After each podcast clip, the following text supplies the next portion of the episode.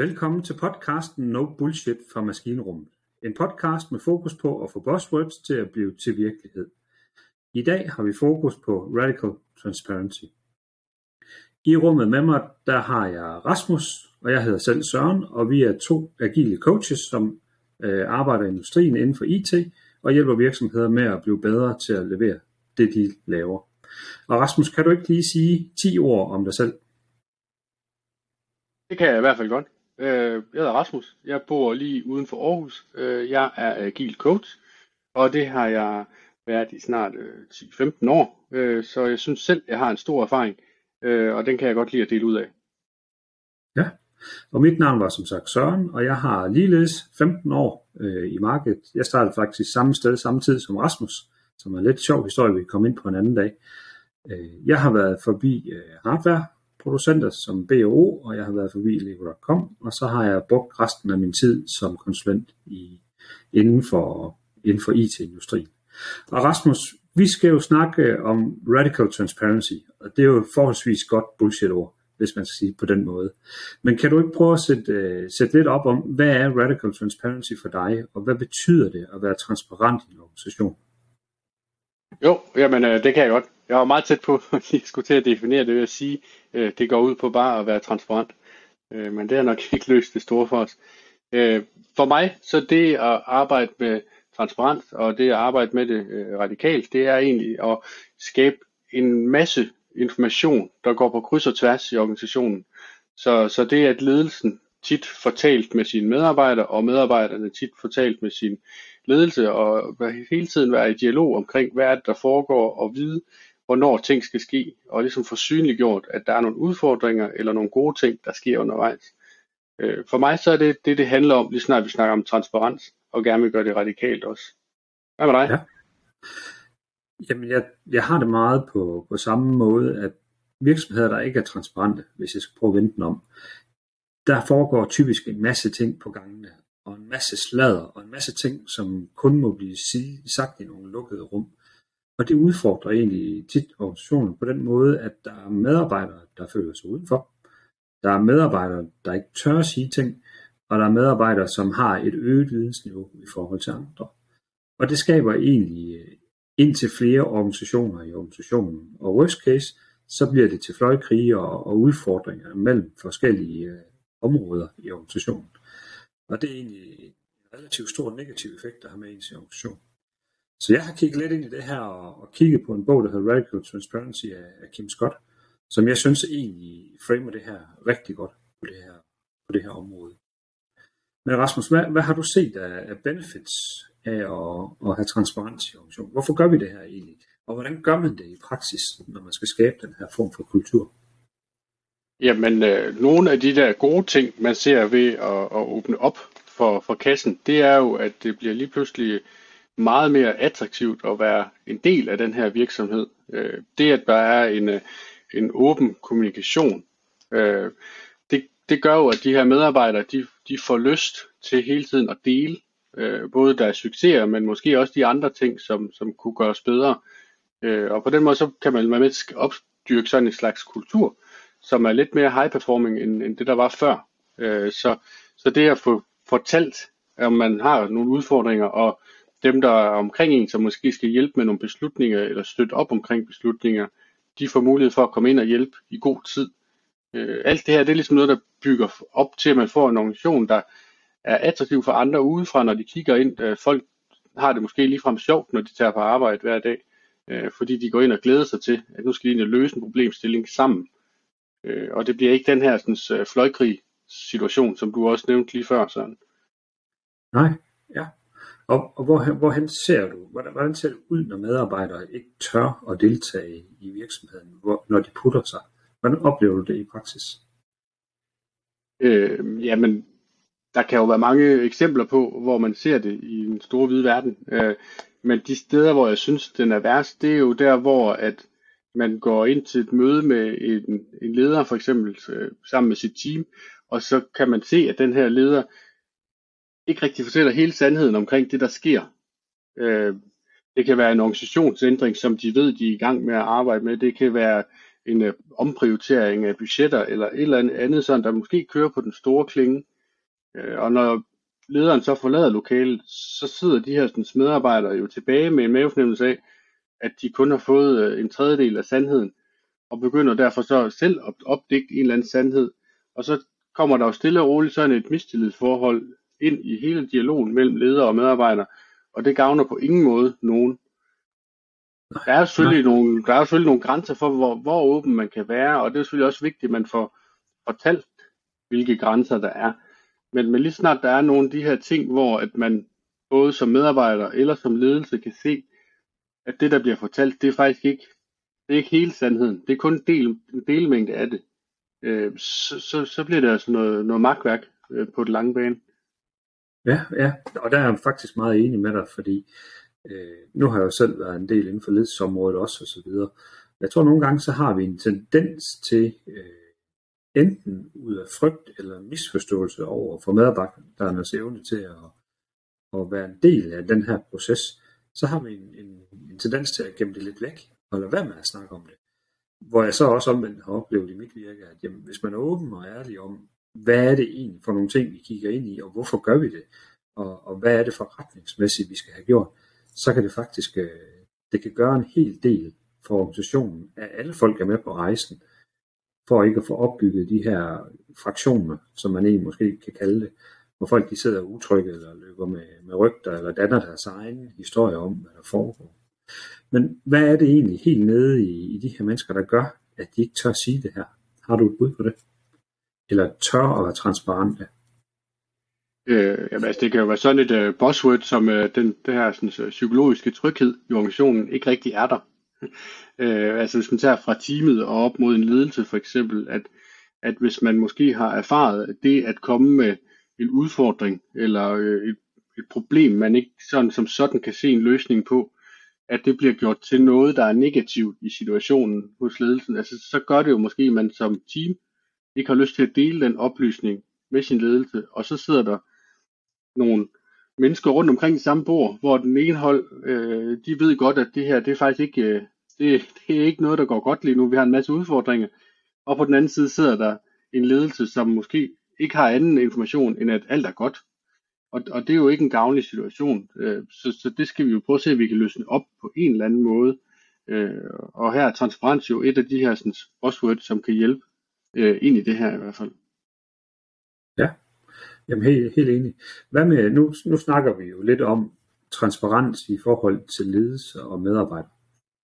Men hvad imellem medarbejderne? Hvordan, hvordan får man skabt øh, et rum til medarbejderne, hvor de også kan være transparent over for hinanden? Fordi nu, har, nu kender jeg en del folk inden for teknikerfag, og der er nogle af dem, de siger ikke ret meget i møder.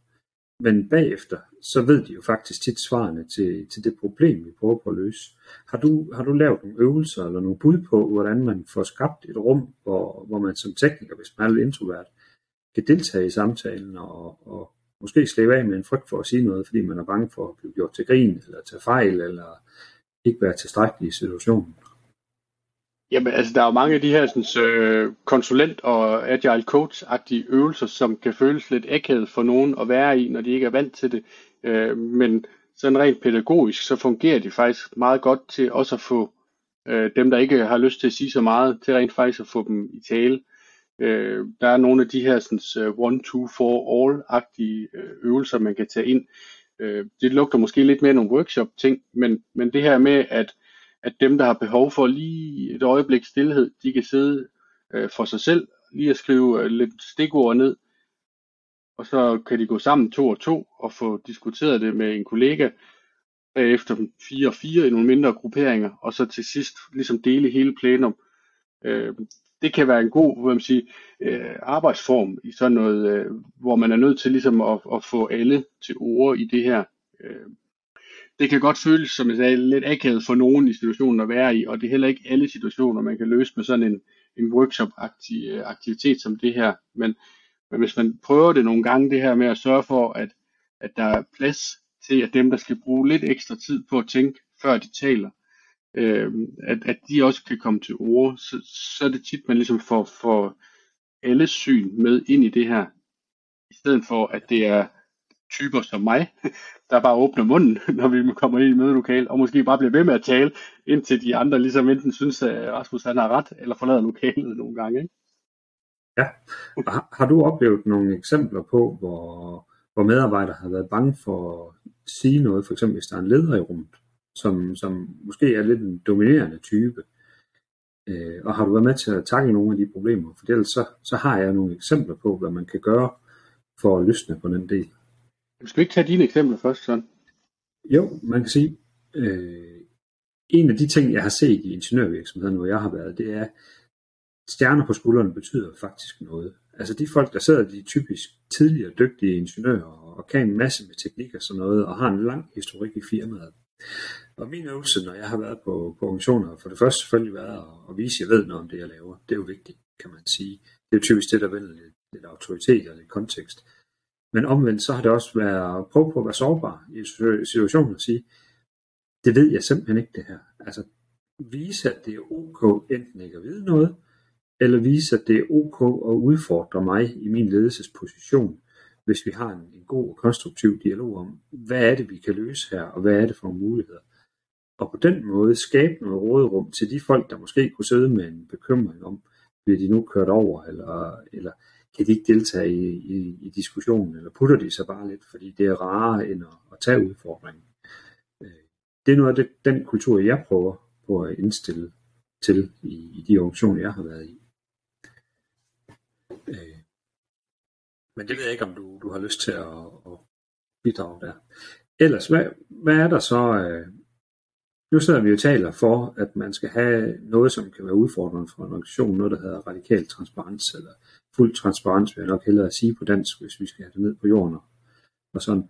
Hvad er det for nogle konsekvenser, det har for virksomheder, hvis ikke de, de formår at skabe det her miljø? Jamen, altså sådan helt lavpraktisk er jo, at de her sådan, medarbejdere, man gerne vil have fat i, øh, dem der opsøger den her type virksomheder, at de, de kommer jo ikke hen i de virksomheder, hvor de ligesom hører, at der er nogle udfordringer med kommunikationsvejene. Så vil de hellere hen et sted, hvor de ligesom har lært, at det er sjovere at være, eller har hørt om, eller læst om, eller et eller andet. Øh, det, det rygtes hurtigt øh, blandt, blandt den øh, forholdsvis begrænsede mængde hvad man siger, medarbejdere, der findes at tage af, når man skal til at hyre. Så, så på et eller andet tidspunkt, så løber man tør for kvalificerede medarbejdere, tænker jeg. Ja, og jeg, jeg, jeg synes, du har, har fat i noget af det rigtige her i hvert fald, fordi det vi oplever også i industrien, det er jo, at folk de brænder for opgaven. De vil sted hen, det ser vi jo igen og igen, hvor de kan gøre en forskel. Og det vil helt klart være med til at diskvalificere nogle medarbejdere, hvis ikke de kan, kan få lov til at bruge al den viden og den erfaring, de har bygget op. Så det er egentlig forholdsvis enig med dig i. Hvad med, hvad med virksomheder? Hvad sker der øh, virksomheder, hvis ikke de formår at, at få åbnet for det her potentiale, som egentlig ligger gemt i organisationen? Jamen altså på den store klinge er det jo lidt det samme igen et eller andet sted, ikke? Altså at de øh, ikke rigtig får, får de medarbejdere, de gerne vil have ind, og de får måske heller ikke øh, hvad man siger, lavet de løsninger, der skal til øh, for deres kunder og brugere og sådan noget.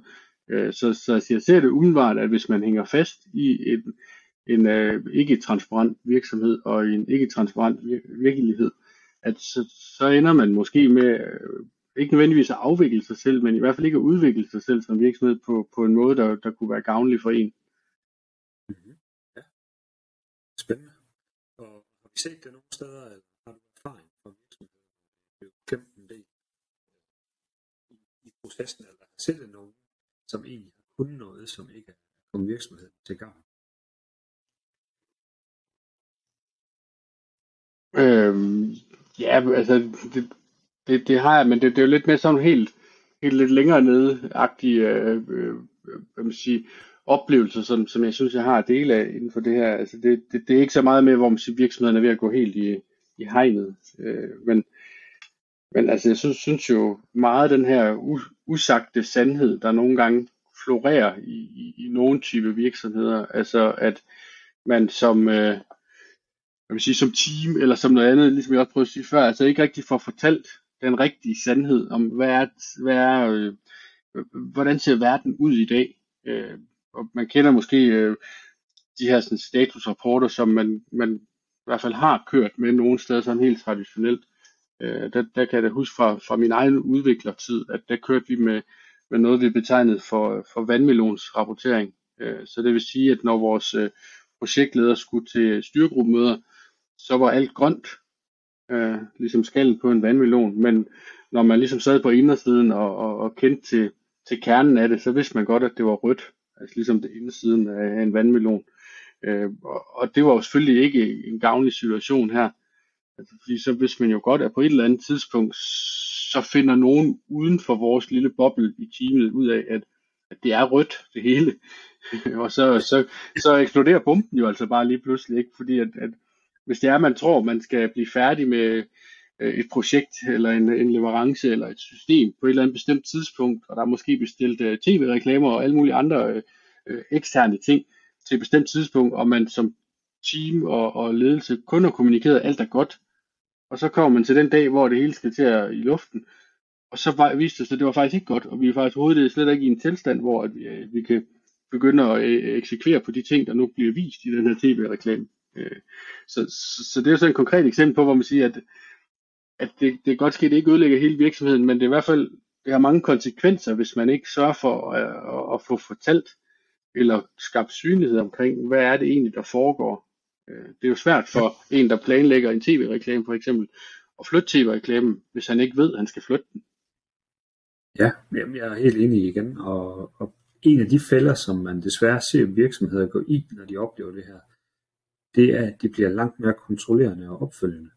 Så i stedet for at få kigget på, hvorfor er det egentlig, at vi ikke kan, kan få tingene til at virke, så øger man derimod øh, kravet om dokumentation og bruger egentlig, eller misbruger vil jeg egentlig tillade mig at sige, ordet transparens til kontrol, i stedet for en forståelse af, at grunden til, at det ikke virker, det er fordi folk tør faktisk ikke at sige fra. Man har et, et lidt øh, autoritativt styre foregående i ens organisation. Og det er det værste, der kan ske, jo, fordi så går vi ind i den modsatte vej af, hvad vi, vi gerne vil. Øh, en, en af de ting, som jeg også nogle gange støder på, det er, transparens kan også godt gøre ondt. Forstået på den måde, at det er faktisk ikke sikkert, at du har lyst til, når du møder ind onsdag morgen og får at vide, hvad virkeligheden er. Og det kan godt være, være, være en svær ting at, at tage det ind. Har du oplevet teams, hvor man egentlig mere har lyst til bare at putte lidt med det, i, i stedet for at tage transparensen, eller har du været del af, af rejsen over i at have et team, som egentlig er kommet dertil, hvor man kan lægge følelserne lidt mere til side. Fordi vi er jo alle sammen koblet til det, vi gør. Vi vil jo rigtig gerne gøre et skide godt stykke arbejde derude. Ikke? Men, men det kan også være en svær rejse. Har du været ude i, i nogle af de dilemmaer med de teams og organisationer, du har haft med at gøre? Ja, øh, og jeg synes specielt, det, specielt i starten af hele den her øh, agile bølge, der har været i Danmark. Nu, nu ved jeg ikke, hvor mange bølger vi efterhånden har haft. Øh, men men jeg, jeg har været med i nogle af de tidligere i, i større finansielle institutioner, og, og der kunne man ret tydeligt mærke, at der var en, en, en gruppe af medarbejdere, som, som decideret mistede lysten til at tage på arbejde, fordi at nu skulle andre ligesom få indsigt i, hvad er det, de laver. Øh, og få måske taget deres øh, arbejdsopgaver puttet op øh, på et whiteboard, som man så skulle flytte rundt på, alt efter hvad tilstanden opgaven nu var i. Øh, fordi nogle gange betød det jo, at man havde ikke en seddel, hvor ens navn stod på. Og det betød jo måske lige pludselig, at man ikke øh, havde noget at lave, og skulle man så fyres, eller hvad betød det egentlig? Øhm, ja. Og det er jo, hvad man siger, en hel masse hvad man siger, grundlæggende følelser, der begynder at boble op i, i, i en medarbejder, der måske har siddet 10, 15, 20 år og arbejdet med nøjagtigt de samme ting. Og så kommer der en eller anden øh, konsulentagtig type ind og siger, nu skal I skrive jeres opgave på en tavle, og så skal I bare være rigtig glade alle sammen, og det bliver rigtig godt i morgen. Hvis ikke det, ja. hvis ikke det er den følelse, man sidder med som medarbejder. Altså, man, man sidder med en følelse af, at, at nogen måske skal ind og overvåge, om man gør det rigtigt, eller om man laver nok, og alle de her andre ting. Øh, ja. så, så for nogen gør det ondt, ikke? Ja. Ja, fordi lige pludselig så er man jo, øh, ja, jeg er først næsten til at sige, at man er lidt afklædt, ikke? Jo. Fordi det man gik og lavede, det er der faktisk nogen, der forhåbentlig kærer sig om, om man skal udstille sig selv. Har du, øh, har du gjort nogle ting for at undgå, at folk er blevet klemt i det der? Og har følt sig udstillet, eller har du nogle øvelser, eller nogle tricks, eller et eller andet, man kan gøre? Altså meget af det her, det går jo ud på det at omstille sig fra at være øh, hvad man siger, individualist i sådan en organisation, til at man skal være en holdspiller på et eller andet plan. Øh, og, og, og der går det jo meget fundamentalt ud på at finde ud af, hvordan spiller man sammen på et hold, og hvordan bliver man god til at være der. Øh, ja. Og jeg har ikke lige sådan en specifik løsning til, hvordan man gør det øh, for alle situationer. Men noget af det, som, som man kan arbejde med, det er jo også at forstå, at der er jo en mængde af opgaver, og, og vedkommende er jo stadigvæk i organisationen, fordi vedkommende formentlig er dygtig og, og har nogle kompetencer, og der skal bruges i forbindelse med løsningen af de ting, der nu er. Så, så der er det jo vigtigt også ligesom at få, få brugt noget, noget positiv energi på at få opgaverne gjort synlige, og man kan sige, hvis det så er sådan, at den her person måske ikke har en opgave i en, i en periode, jamen så også finde ud af, hvordan håndterer man den situation. At det, det er ikke nødvendigvis negativt, det betyder jo bare, at, at man har lidt kapacitet til at måske hjælpe nogle af de andre, som måske er mere junior i sin øh, tilgang til, til sin løsning af opgaver. Altså, så man ligesom hele tiden kan, kan prøve til, at man kan udvikle lidt på hele teamet på én gang. Øh, men det kræver selvfølgelig, at man kan få overbevist de her mennesker om, at, at det at være en holdspiller, det er faktisk en god ting. Det betyder ikke, at man kan undværes. Det betyder bare, at, at man ikke kun kører solo hele tiden. Ikke? Ja. ja. Spændende. Jeg ved, du er, du er fan af, af noget, der hedder Agile Heart. Og der er noget, der hedder Collaborate, og der er et hjerte i midten. Det minder meget om det, vi snakker om her. Kan man koble det til, til det at blive en holdspiller og den rejse, man skal på? Nu er vi helt ude på Jeffs bullshit-skive, ikke? Hvis vi kombinerer rejser og agile og med på turen eller hvad end, så, så har vi faktisk svært at ramt alt, hvad der er på den schema. Jamen altså, det rammer jo spot on ned i det, som øh, Alistair Coburn han prøver at beskrive omkring den her Heart of Agile. Altså de her sådan fire parametre med samarbejde og leverance og refleksion og forbedring. Øh, så, så det er jo det her netop med at komme ind og, og, og få skabt en hold om, omkring de her ting, og sørge for, at, at der er et fornuftigt mindset omkring det, at arbejde på den her måde.